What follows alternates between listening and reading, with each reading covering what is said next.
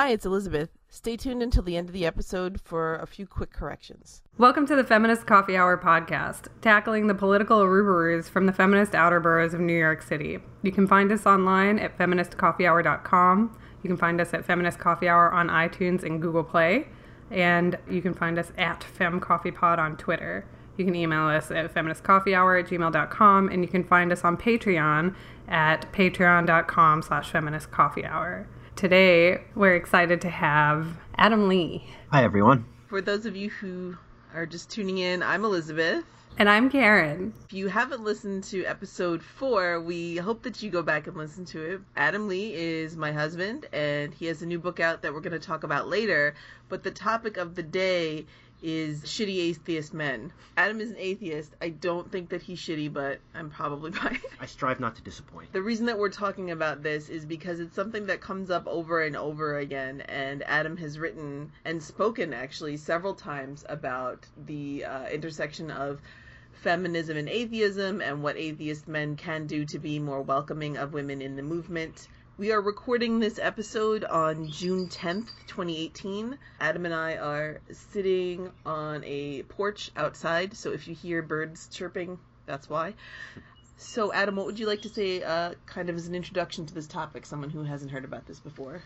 The atheist community, which I would define as this sort of loose collection of well known journalists and scientists and philosophers and people who are just interested in atheism or opposed to religion as activists or just as a personal hobby has been split by this debate for several years now, and unfortunately it shows no sign of going away anytime soon. As the atheist movement has grown and become more influential and more diverse, we are seeing a backlash from some of the original elements, mostly white men, who are hostile to the idea of sharing power with women and with people of color, and that that dynamic has manifested itself in a variety of unfortunate ways. Um, several high profile atheist men have been very publicly dismissive of feminism or mean spirited or hostile to particular feminist activists. And it seems like at times that the harder people fight, the more pushback they get from these shitty atheist men. So I don't have a solution today, but we'll see. My memories of this date from a while back. The first time that I kind of became aware of all this, I read Skepchick as a blog and I remember that one of the women who worked on it, Rebecca Watson. Rebecca Watson, thank you, wrote about an experience where she was made really uncomfortable in an elevator. I don't remember the exact circumstances. This was several years ago. I don't I don't remember the exact date, but it was at a conference, I think in Dublin. After all the events had ended for the day, there were a bunch of people, including Rebecca, hanging out in a bar and drinking. And late in the morning, around I don't know, three or four a.m., she was done for the day. She went back to her room to sleep, and as she left the bar, a man who was who had been sitting there but not saying anything got up and followed her and got into the elevator with her, and just wanted to strike up a one-on-one conversation with her and said, I, I find you very interesting. Would you like to come back to my room for coffee? Nothing came of it. It was just a little awkward and uncomfortable. And then uh, Rebecca did a video blog about it where she just said, you know, guys, don't do that. And that unfortunately kicked off a, a shitstorm of hate and anger being flung her way, and it's not entirely died down even several years later. You know, the worst fallout to come from this was Richard Dawkins, who at that point was probably the most prominent atheist active and alive, wrote a very dismissive essay about this where he compared this experience to Muslim women being circumcised by force or having acid thrown in their face, and he basically said if if you're not suffering something at least as bad as that, you should shut up that was kind of the beginning of the division. That was really what started the firestorm that has still not fully died down. I just googled it. This happened in 2011. It was pre-Gamergate, people. Mm-hmm. Before, so that the elevator gate was the original Gamergate. I would say that several high-profile white atheist men have kind of turned out to be ideologically allied or at least comfortable with these Gamergate type regressive elements. Just these these people who think that white men should be in charge and should run everything, and women and people of color should just shut up and stop whining and you know be thankful that they're allowed any place at all. I just so strongly remember when Elevator Gate and the Dear Ms. Muslima response mm. came out and just being like is really kind of giving public feedback on inappropriate behavior going to be the cause of death threats online. I mean, it was a simpler time where it was like literally anything you say online could be a reason for someone to give you a death threat and for somebody to organize massive amounts of people to give you death threats online and publish the locations of your family and hack your accounts, you know? I think it kind of burst a bubble for a lot of people because I think before that happened, there were a lot of people who thought, well, you know, the atheist community or the secular community is better than any religious community because we don't treat women like that. And see what happened. And you know there there is a lot of misogyny in the atheist community. That false consciousness is a big part of the problem. I think a lot of atheists have this self-congratulatory attitude like dawkins did with the dear muslima letter of well we don't oppress women the way that religions oppress women.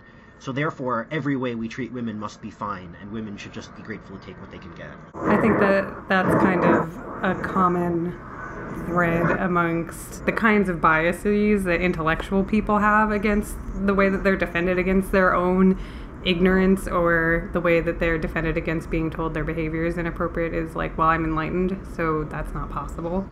Yes, of course. You know, this has gone on to this day. Honestly, in my experience, Dawkins has stepped back from public life a little bit. I think he's recognized a little late that his tendency to just spout off about whatever goes into his head has not been helping him. You know, at one point, he was referring to his own experience in a British boarding school, and he said, "Well, mild pedophilia is not that bad." He said, "I, I was groped by a schoolmaster, and nothing bad happened to me." You know, so it's these kinds of like, just these constant blunders that have made him recognize that in some respects he may.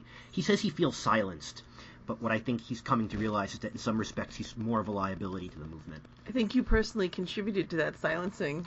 Adam wrote an article about something sexist Richard Dawkins said, and it got published in the Guardian. And then Richard Dawkins actually responded in the comment section of another blog. And I just thought it was hilarious that yes, he, he said, can't handle any kind of criticism. I'm paraphrasing. I don't have the exact wording in front of me, but he said that my column criticizing him heralded a thousand years of darkness where dissent from orthodoxy is suppressed by verbal or physical jackboots. I still get a chuckle out of verbal jackboots some years later. Jackboots made of words. My studies in psychology, and it's just funny to hear people who are like, well, I have an anecdotal experience that means that public policy should follow my anecdotal experience. and anyone who says that I'm misinformed is actually silencing me. it's just kind of funny. Like, yes, you can experience trauma and not have a traumatic response. Trauma is common, PTSD is uncommon, but that doesn't mean that we should constantly be traumatizing people and that it's fine to do so that's ancient history as far as the current debate is concerned. I would say the newest thing to break over the atheist community is the story of Lawrence Krauss. He's a famous physicist, he's a science publicizer, he's a friend of Dawkins, he's written many books. And there was an expose published in BuzzFeed, and I believe it was late February or early March of this year, saying that Krauss has a long reputation of skeevily hitting on women and sexually harassing women and groping women at conferences. You know, there are multiple witnesses attesting to some of these incidents. Um, according to the BuzzFeed piece, he's been banned from at least two college campuses because of complaints about his behavior. And when these stories came out, Krauss put out an angry public statement where he basically said, These women are just accusing me because I'm famous. Which is what they all say. Of course, what they all say. The only thing that gives me some cause for optimism is that when this has happened in the more recent past, men like Krauss have actually faced consequences. He was disinvited from many conferences, he lost several of his honorary positions, and I think he's going to be forced to step back from public life a way that a lot of uh, men who have been called out by the Me Too movement will have to. There was another one just in April. David Silverman, the president of American Atheists, was also fired by the board. He said on because of sexual and financial misconduct. Oh, the one from the meme. Yes, that David Silverman. That's unfortunate. I actually yeah, didn't know that one. It's especially unfortunate because David Silverman has said a lot of the right things in the past in response to other atheist men behaving in shitty ways. Like, who can you trust? The specific incident that came out in public was that at a conference he slept with a woman who was applying for a position at American Atheists and kind of held that over her, and then afterward told her, well, now you're no longer eligible, so pull your application. Well, at least he didn't have a subordinate who he was sleeping with. as, that might give the fact, appearance of impropriety. as a matter of fact, he did. According to the statement from the board, they said that a woman that he was having a sexual relationship with, he hired to a, vol- a uh, position at American Atheists. So there's that too. Oh, okay. there's both improprieties. I think I wanted to talk about one of the good things that happened, and this has been ongoing for, I guess, over five or six years, which is that a lot of women and, and, feminist allies have been trying to make atheist conferences a better experience for women by instituting harassment policies. And I think that that kind of opens up just not only that people can feel safer going, but to know that if something happens, they'll be able to file a complaint and they'll be able to say this is what happens and this is why it was bad. And when these policies first started being instated, a lot of people were just vehemently opposed to them, weren't they? Yeah, the idea of having codes of conduct was hugely controversial at first, but it's become almost universal in the past few years. That is one front where feminists and their allies have had a, have had an unequivocal victory, I think. Now, of course, the question is, will the code of conduct be followed?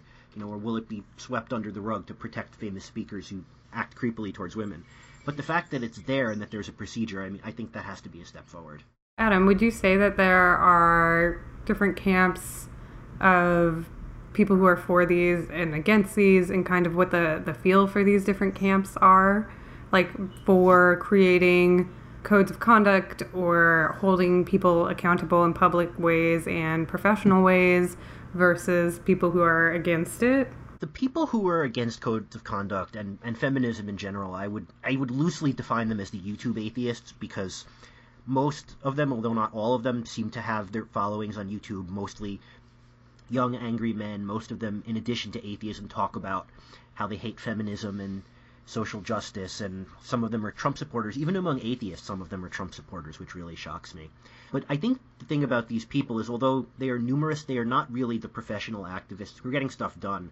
A lot of them really just gather online to yell about whatever's making them angry that day. It's very much like the younger, more secular version of the you know the Fox News conservatives. I would say the the people in the movement who are doing the actual work, who are organizing the conferences, organizing lobby day events, who are filing lawsuits, for the most part are pretty well behind this. I guess you could call it professionalizing the movement and having these codes of conduct and these reporting mechanisms. And I don't know what the relative numbers of these are. You know, a lot of YouTube atheists have very large followings, like tens of thousands of subscribers, but not necessarily all atheists. A survey that I've written about several times that really strikes me, it was done a couple years ago, is that among the different religious groups in America, the group that is most pro-choice is the atheists, and it's not even close. It's like something like 80% of atheists are pro-choice. It's a higher percentage than I think every demographic group except registered Democrats. So there is a sense in which I think it's fair to say that atheists are are sympathetic to feminist thinking, but you know, this is not always translated well into the way the movement actually conducts itself, unfortunately. I'm really curious when you say that a lot of the follower bases of these kind of regressive atheists that are on YouTube are not self identified as atheists. I have no idea if you have any knowledge of why that is, but if you do, I would be really curious to hear it. I only have speculation on this, but what I think is that among these, you know, like you said, the regressive atheists and Gamergate and men's rights activists and Donald Trump supporters, I think there's a large overlap between these groups, and I think the common denominator I would call it this like adolescent spirit of you know well you you can't tell me what to do. This kind of idea that that takes pleasure in the thought of flouting taboos and deliberately being offensive and shocking people. And like you you know when you had Amanda Marcotte on she talked about her book Troll Nation one of the things she said is this this faction that thinks well I made you mad so I win. I think a lot of the regressive atheists are very much in line with this pattern. And the, the reason they identify as atheist is for the same reason that they identify as you know as anti-feminist or Trump supporters because they feel there's some norm that some social norm that they're deliberately breaking. And also this this idea of well you know I can do whatever I want and you can't stop me. So atheism fits into that. Libertarianism as a political viewpoint fits into that. But what's curious to me is people who identify as religious following atheist talking heads in a certain way. I, I don't know how to describe YouTubers. That's really curious to me because I can kind of have people who I feel like are parallel ideological allies to my ideology, but not into the same thing I'm into. But I, I generally don't subscribe to their content.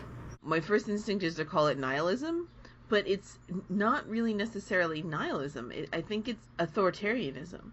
I think a lot of these people have an authoritarian streak, which is why they would support you know, someone like Donald Trump or why they would fall in line behind what's that guy's name? Was it the amazing atheist? That the one that got on the stage and made fun of the rape survivor. That was Sargon of Akkad. Yeah, and then they're just cheering for him, just saying these horrible things to just get in line behind him. I don't think that's nihilist. I think that's authoritarianism. I think that's like looking for a leader to follow just because I don't know, it feels good to be cheering on someone doing bad things. I, I don't I don't know. The, the, the Sargon of Akkad story was there was a an atheist conference in the Midwest, I think in 20 might have been last year, Mythicist Milwaukee, and they invited as one of their featured speakers this infamous another of these YouTube atheists. His real name is I think Carl Benjamin, but he goes by Sargon of Akkad, and it's the same thing. It's pro Trump, pro Gamergate, anti feminism, anti social justice. And he's best known for saying on, on Twitter to a, Brit- a female member of parliament in the UK, he said, I wouldn't even rape you. And when the person at the conference, Thomas Smith, who was interviewing him, tried to push back on this, a lot of Sargon's followers who had come just to see him were in the audience and they broke out into whoops and cheers and applause just because they're excited by the idea of getting to say rape to a woman. I don't think they really care about the context. Yeah, I do kind of struggle to understand these things sometimes uh, as a sensitive person who hmm. is like, oh, yeah, I don't actually like hurting people's feelings or making people feel unsafe. You know, I think with atheism, as with religion, it's it's interesting that there are people who come to the same idea from totally different directions. There are atheists who come to atheist activism from the perspective of, well, I see religion doing a great deal of harm in the world, oppressing women, oppressing LGBT people, and I want to oppose this ideology because I want to end this harm. And there are also atheists who come to the same position from, well, religion tells people what to do, and I don't like being told what to do. I want to do what I want and say what I want to everyone at every time, and if I'm an atheist, I can do that.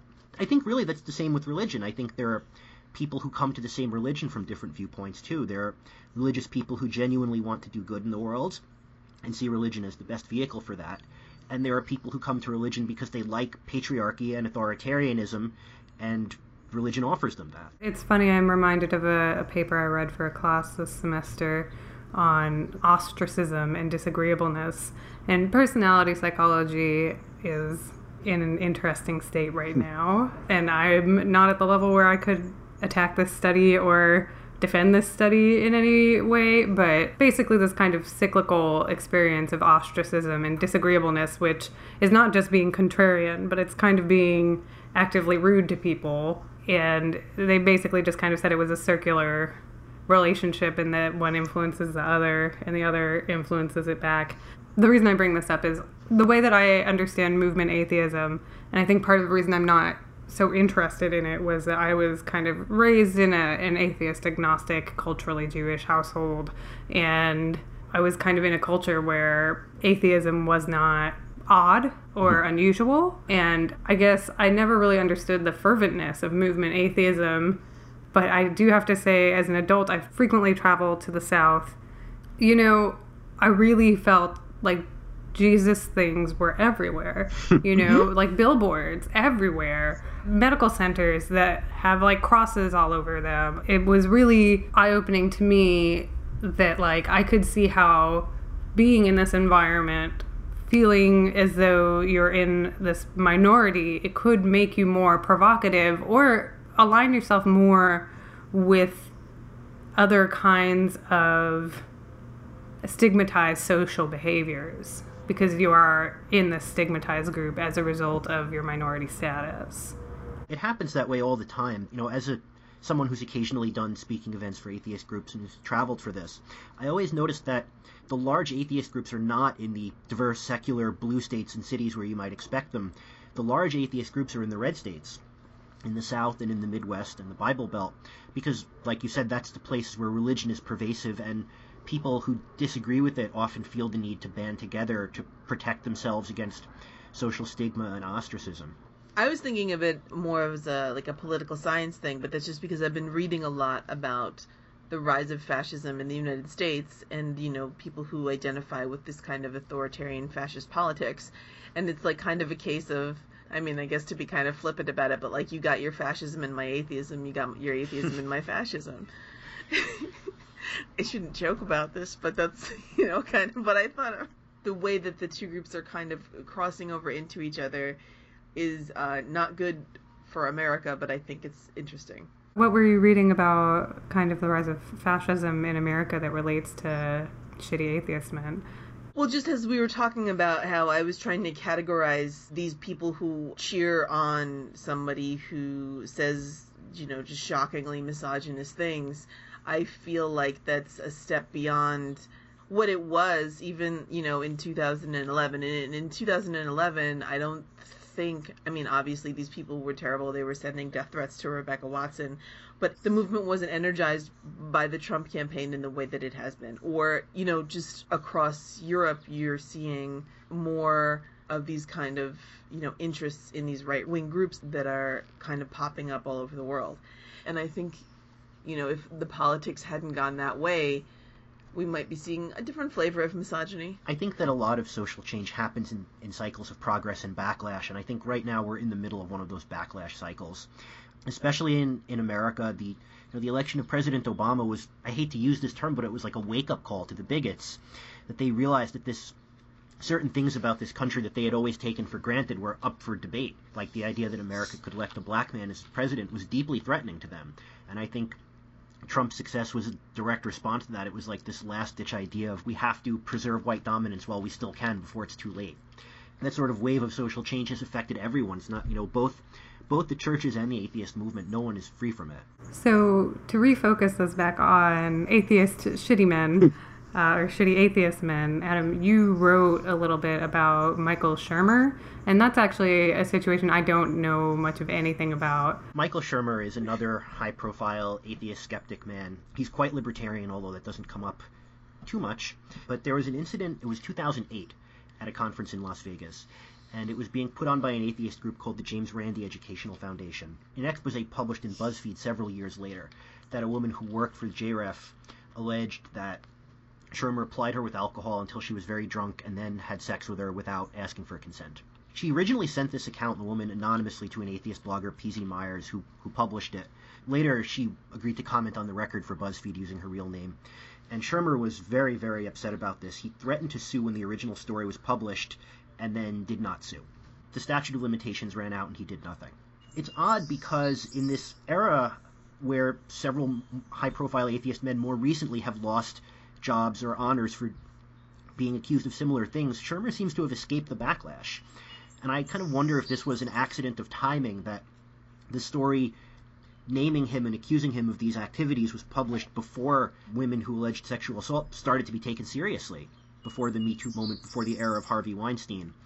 It's just odd to me that he is still he has a column for Scientific American. He seems to have suffered no professional consequences from it, whereas other atheist men have for honestly for being accused of less. You know, Adam brings up a good point that this article came out in BuzzFeed. It was huge among um, many people on the atheist internet and some people on the feminist internet, but it didn't get wider play. Michael Shermer has a book that came out last year, and he's got blurbs on it from people who I think should know better it was kind of upsetting to me. He's got blurbs on it from Jared Diamond, Neil deGrasse Tyson, Jeff Goldblum, Amy Chua. Not surprised at Deepak Chopra, but the others I would think would know better than, you know, to be endorsing him professionally.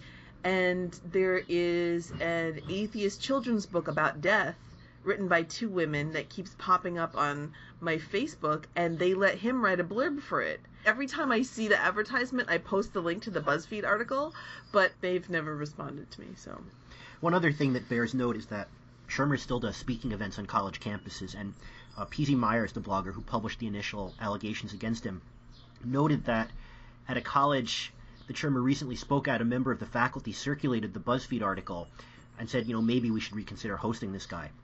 And Shermer was very angry. He threatened to sue the college and for allowing this article published in BuzzFeed to be disseminated, which legally makes no sense. If the original article is not libelous, you can't sue someone for republishing it.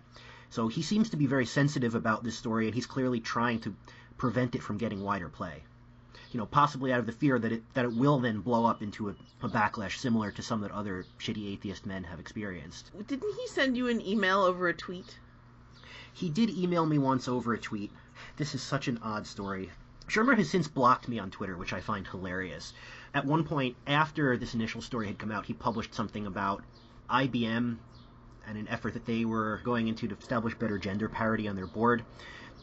and I retweeted Shermer's tweet and I said, "Good message, bad messenger," and then he sent me a personal email saying, "Did you mean me or IBM?" And that was just such a bizarre thing that you know he's clearly so sensitive about this. I did not respond because what would have been the point? I'm going to ask you a question that is not something I believe, and I want to clarify that before I say it. So, has atheism kind of become its own religious organization hmm. with leaders that cannot be questioned because they speak the word of non God? it's not a unique problem to atheism. Obviously, every, you know, churches and Hollywood and powerful academic institutions and politicians all have this problem of men who have been accused of sexual harassment and assault have gotten off scot free. I do think that in some respects atheists are more susceptible to it because the atheist movement, since its inception, has been majority white male. There are reasons for that, which we could get into. You know, one possibility is that it takes a lot of social privilege to be able to criticize religion and not face serious consequences for it. And so it would possibly be expected that some of the earliest high profile atheists would be white men because they could withstand that kind of backlash. And I think that has had effects on the movement that echo to this day. Know, the question is, and, and to your second point about are we becoming like the religions we criticize, you know, the question is, what are we going to do about this? Obviously, I don't think it's a sin or a crime to be a white man. I happen to be a white man. But I also think that it's important to recognize that your opinions and your perspectives are not the only ones out there. And if your movement or your community does not look like society at large, if there are certain people who are not present whose voices are not being heard, this is something that it would be incumbent on you to possibly look into the reasons for before deciding that this, you know, we're doing everything right. It must be the other people who are wrong if they won't come to us. And I think there is that danger of atheists becoming like the religions we criticize if we have our own leaders, our own gurus or idols who we consider to be infallible figures above criticism. I would have thought that the whole purpose of atheism is not just rejecting religious ideas to replace them with our own similar ideas, but to hold to these rationalist ideas that anyone can be criticized, any idea can be undercut by evidence if we find that evidence. Anyone who has a good idea should be listened to, and anyone who has a bad idea should be criticized. I think that's something that atheism is in danger of forgetting, and I think we have to do more to remind ourselves of it. As I'm learning more about critically reading research and things like that, I think Elizabeth and I talk a lot about critical thinking on this podcast. Part of the atheist skeptic movement is priding itself in constantly being in a state of critical thinking. But I think that critical thinking is kind of a, a tool, you know, like you can be a hmm. critically thinking anti vaxxer because you are critical of the medical establishment. Critical thinking in and of itself is not a virtue, it's a, a tool that can be misused. But uh, I think this kind of illusion of rationality for being traditionally masculine uh, in your style is kind of an interesting thing. I like that idea of you know critical thinking can be either a tool or it can be a dogma. critical thinking and, and rationality can be well the recognition that everyone is fallible and that potentially includes me. So I have to pay extra close attention to make sure I'm I'm not suffering from a bias that I'm not aware of.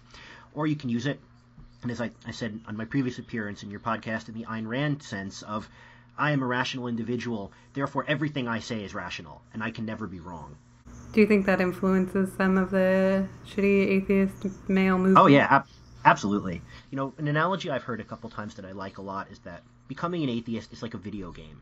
If you see the ways in which religion is fallacious or false, you have just beaten level one of the video game. You should then want to go on and apply these tools of critical thinking to all your other beliefs too. What other popular ideas might be false? What other biases you have that you might need to consider. But there are a lot of people who think, well, I, I beat level one, so that's just as good as beating the whole game. I can stop there, and I don't have to critically examine any other beliefs I might hold. Yeah, that kind of also leads me back to the minority stress issue, where when you are persecuted for immoral reasons, like the persecutor is persecuting you for immoral reasons, it kind of can push you into this place of I need to trust myself in spite of the feedback I'm getting from the world around me and can kind of put you into this space of having to protect this ability to kind of self define how you're going to behave and how that could kind of push you away from hearing solid interpersonal feedback. I also think that, you know, in some respects, it's much easier to use the tool of critical thinking as a weapon against ideas that are unlike your own. You know, it's easy to say, well, those religious people are silly and irrational, and I don't have to listen to them, and I can make fun of them. It's a lot harder to turn that same tool upon yourself and say, what do I believe that might be wrong? What biases do I have that I need to watch out for? You know, it's very similar to the reason why a lot of churches will fiercely condemn same-sex marriage, which the Bible says nothing about, but not say anything about divorce, which the Bible says a lot about. It's because it's much easier to target your effort at this outside enemy rather than at the people who are within your midst who are like you and hold ideas similar to you. Or like abortion, which the Bible says nothing about. I guess I remember like my early days of being like, what is religion actually? And like Googling what the Bible actually says about things that religious movements are passionate about and being really shocked. really shocked about the things they focus on and the things they don't, considering the amount of text devoted to those mm-hmm. issues. But anyway, that's a whole other episode. We're not talking about shitty religious priorities. uh, are there any other prominent shitty atheist men that we have left out of this conversation? Another one, this is you know on a slight tangent, is not to do with feminism or sexual harassment, but um, Sam Harris, a well-known author and podcaster. A recent episode of his podcast, he interviewed uh, Charles Murray, the author of The Bell Curve. You know, this book that argues that black people are genetically less intelligent. And Sam Harris gave Murray a very friendly, softball, sympathetic interview. Said he's a persecuted victim of political correctness and people who disagree with Charles Murray are just afraid of facts that make them feel uncomfortable. And Harris strikes this brave stance of I am the warrior against political correctness for entertaining these dangerous ideas, when, as a lot of people pointed out, these are literally the ideas of America's founding that people of color are genetically inferior. This is not some new or brave truth telling stance. This is just a very old prejudice being wrapped up in the cloak of science. You know, Sam Harris got in a lot of Twitter fights over this, especially with Ezra Klein, the editor of Vox. And Harris is very sensitive to the idea that he might be engaging in his own form of tribalism because, you know, he is a white intellectual and Charles Murray is a white intellectual, that we must be alike and we must have these things in common and we are both warriors against political correctness. And Harris is adamant uh, on the idea that only people of color can have identity politics, that white people like him do not have identity politics. That whiteness is not an identity. Yes. Well, as he would put it, I am not a white man, I am a public intellectual. He's both. Ezra Klein tried very, very nicely and with infinite patience to explain this to him over a two hour podcast that I listened to with great pain to myself. I couldn't get through to him. It's a very similar story in, in spirit to the same instances of atheist men being dismissive of women's concerns, which is just that we care about the problems that affect people who look like us you know, if there are problems that, if, that we have never had to consider, well, they must be non-problems. It's all about, you know, who is in the room and who is being heard. And if the atheist movement is majority white male, then the, the issues and concerns of white men will be heard. And we will think we're not doing anything wrong, but that's because the people who can tell us what we're missing are not there to, to point this out. If women and people of color are not are not in the room speaking up about issues that affect them, then a lot of atheist men are just going to be oblivious. So, with all these things kind of going on with this system that's set up for cishet straight white men, you know, how do we kind of change the balance and create a space where women or people of color or queer people uh, might have the opportunity to participate or end up in leadership roles? I wish I had, you know, a quick fix or a magical answer for this, and obviously there isn't one. You know, any kind of activism is a long, hard slog, but I, I have a couple suggestions. And I think one is that for all the time we spend criticizing the words and actions of shitty atheist men, we have to find and lift up a new generation of leaders, and hopefully people who can represent the atheist movement in more positive ways and improve our, our diversity, our ability to care about causes that have been historically shuffled to the side. Uh, the American Humanist Association had a conference in Washington, D.C. this spring called Secular Social Justice.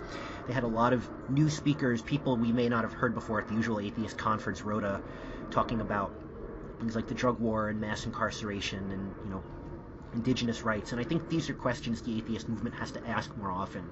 I think the more people talk about it, the more we can broaden our focus of what atheists can and should care about. And I think in parallel with that, we also have to do more to support atheist groups who are getting it right. Like, you know, Dave Silverman, who I mentioned before, that was a disappointment. But I think the positive side is that the American Atheist Board responded very quickly and I think admirably by taking these allegations seriously. And I think that is something we should actually reward them for. The same for atheist groups who dropped Lawrence Krauss as a speaker after the allegations against him came out. Uh, the Freedom from Religion Foundation, which works out of Madison, Wisconsin, they mostly do church state issues, but they have participated in other kinds of activism. They were founded by two women, two feminists in the 70s, um, Anne Nicol Gaylor and her daughter Annie Laurie. They've done some outstanding work promoting social justice causes, kind of quietly under the radar, not explicitly, but I think they've been doing it nonetheless. I think the more that, that we can support groups that are getting it right and kind of quietly shuffle these shitty atheist men off to the side, get them off the stage, maybe we can focus more on, on building the next generation of atheist leaders and hopefully they'll be a little better than the last one. So, what are the atheist organizations that you support when you get a chance? Or where do you read to get kind of atheist movement news that is not infiltrated by this or kind of overpowered by this toxic masculinity? I have to put in a, a little plug for the blogging community where I write, which is uh, Patheos on the non religious channel. I think the editors there have done a really good job of seeking out, you know, more diverse, somewhat less conventional voices to talk about this, and they've given us, you know, sort of editorial free reign to talk about whatever whatever topics excite us. I think that's something we should do more of. Uh, P.Z. Myers, who broke the initial accusations against Michael Shermer, is still kind of like this old stalwart for social justice. Uh, he writes on free thought blogs. Yeah, like the American Humanist Association, the Freedom from Religion Foundation, these groups that are doing the right thing, I think we should support them, and I try to follow their press releases where I can. So, Adam, the last time we had you on this show, we talked about you blogging about Atlas Shrugged mm-hmm. and objectivism in Ayn Rand. And when you finished that project, you picked up another Ayn Rand project. I'm a masochist. We have another episode about that too, but anyway, you picked up another project uh, blogging the Fountainhead. Do you yes. want to talk about that? Sure. So a couple years ago, I blogged my way through Ayn Rand's Atlas Shrugged, and you know spoke about that previously, and that turned out to be a pretty popular subject. So I'm now doing the same for Ayn Rand's other major book, her first major novel, breakthrough novel, which is called The Fountainhead. It tells the story of this nonconformist architect named Howard Roark who refuses to compromise in any of his visions. He builds buildings the way he wants to build them, even when everyone hates him for it. And eventually, he is rewarded for that, for refusing to sell out. He's rewarded with wealth and fame but only after doing all kinds of things like he builds a public housing project and then dynamites it because it wasn't built to his exact specifications. There's a woman who he who he's in love with, so he breaks into her bedroom at night and violently rapes her, and this is considered a romantic scene. There's just so much ridiculous stuff in the in the book along those lines. And it's also interesting to see Ayn Rand had a very strong uh, eugenicist sympathy, especially before World War II. That's also in the book, so I've noticed I'm noting that and I just found out there's a movie adaptation made of this book in the 40s which bombed, and I just heard that um there's going to be a new one made by what was the director? Zack Snyder. Yeah. Oh yes, by Zack Snyder. Thank you. That's something to look forward to. I was going to ask you your thoughts on that. I'm very interested to see how they're going to adapt this book to the screen, and I have a feeling they're just going to quietly drop some of the more unpalatable parts. Oh, there, I forgot. There's another lovely scene where I mentioned eugenics, where one of Howard Roark's beautiful buildings is defiled by being turned into a group home for disabled children. This is considered the worst fate a building could possibly suffer. I think if this book is brought to the screen, a lot of this stuff is going to be quietly reworked. Just note to Karen and our listeners, there's some kids playing outside, so it's not our son yelling or anything. He's still napping, thank goodness. So, Adam, you have a new book out. It came out in October, but yeah. to me it's still a new book because it's your newest book. Do you want to talk a little bit about that? What's it called? What's it about? My new book is called Meta, and it is written with a Christian friend of mine, Andrew Murtaugh, who's uh, out of Indianapolis. And the book is a conversation and exchange of letters between an atheist and a Christian, exploring the philosophical groundings of our respective worldviews and the implications that they each have for how we should organize society and what kind of government we should live under. Andrew is an interesting fellow. I'd call him an unconventional, philosophically inclined Christian. He's not a Trump supporter, if that matters and I think we have a pretty interesting, in-depth conversation about the basis of our respective worldviews and the differences between them. And the thing that we that we tried to do in this project to make it stand out is to do it respectfully, without acrimony, without yelling insults at each other, or you know, these apologetic conversations where it seems like each side is just reading off their own script. We tried to avoid that and to really engage with each other's perspectives. I, I'm pretty pleased with how it came out. Who do you think would enjoy this book? I think this book hopefully we each give as good as we get, and I think this book would be something that either an atheist or a Christian could read. And I think it, it would appeal most to people who want to see real, interesting, in depth conversations between advocates of different worldviews and not just people who shout at each other across a chasm like we get on cable TV. I like to think that we can get a genuinely improved understanding from doing that. More of a um, I, to the editor than flame war. Yes. Right. I, I read this book, and I think the best thing about it is that it's a good example of how to have a good faith disagreement with someone on a serious topic, like the existence of God, and you can still be friends there's some topics where you can't still be friends uh, if you disagree, but that's that's one of them. Just referring to the James Baldwin quote about we can disagree on anything except my humanity, which is something that I believe in. Different topic for a different day. And the other thing is is that there's some philosophy in this book. So if you're interested in philosophy, you would like this book also. Do you want to say anything about just like how you wrote it together and how you've been like on a kind of speaking tour for the past several years and yeah so andrew originally contacted me through my blog and the book was written as an exchange of letters between us on our respective blogs that we then kind of compiled into one place and reworked and expanded. And since the book was published we've we've been trying to do joint speaking events where we each talk for a little while and then we get conversations from the audience. You know someone says well how would you address X, and then we can each answer it from our own perspective. We've done this in New York City, we've done this in Indianapolis, we've done it in a couple other places, in Edmonton, Canada last winter. And I think the audience questions are always the best part of these events because they always come up with questions that neither of us would have thought to ask. It kind of illuminates the difference between us very well. So if you want to see one of these, they would be publicized at your blog, which is Daylight Atheism on Patheos. The short URL is daylightatheism.org, correct? Yes, that's correct. Anywhere else people can find your stuff online? Yes, I am on Twitter at Daylight Atheism. I don't tweet as much as I used to, but I still read it and I should respond to any feedback I get there. Or you can uh, you can email me. My email is ebonmusings at gmail.com. How do you spell it? E B O N M U S I N G S. And you can find me online on Twitter at Miss Cherry Pie, P I like the number pi. And you can find me at uh, Karen, U H K A R E N. Thank you very much for listening, and if the birds chirping in the background disturbed you, I apologize. Thanks for listening to this episode of Feminist Coffee Hour. Before we go, we have two corrections. I'm here with Adam Lee. And Adam, what are the corrections? I said that non religious Americans were the most pro choice demographic at approximately 80% pro choice. Uh, I looked up the actual figure. It is not 80%, it is 68%. The second correction is I spoke briefly about an email that Michael Shermer sent me. I said that the email was concerning IBM. It was not, it was about GM. Also, do you have any upcoming projects people can look for? I am working on an article on a very similar topic for Political Research Associates, which I hope will appear in the spring issue of their magazine. You've been listening to the Feminist Coffee Hour podcast, tackling political ouroboros from the feminist outer boroughs of New York City. If you like our podcast, please support us at our Patreon, which you can find at www.patreon.com slash or, you know, do a Google for Patreon and Feminist Coffee Hour. Our patrons get early releases of episodes, plus other cool perks at higher levels. If you can't support us financially, you can always give us a five star rating on iTunes and write us a review as it helps the algorithm know we're there and that people like us, like you. Our intro and outro music is Making It Hard by Bridget Ellsworth, and you can find her music on SoundCloud.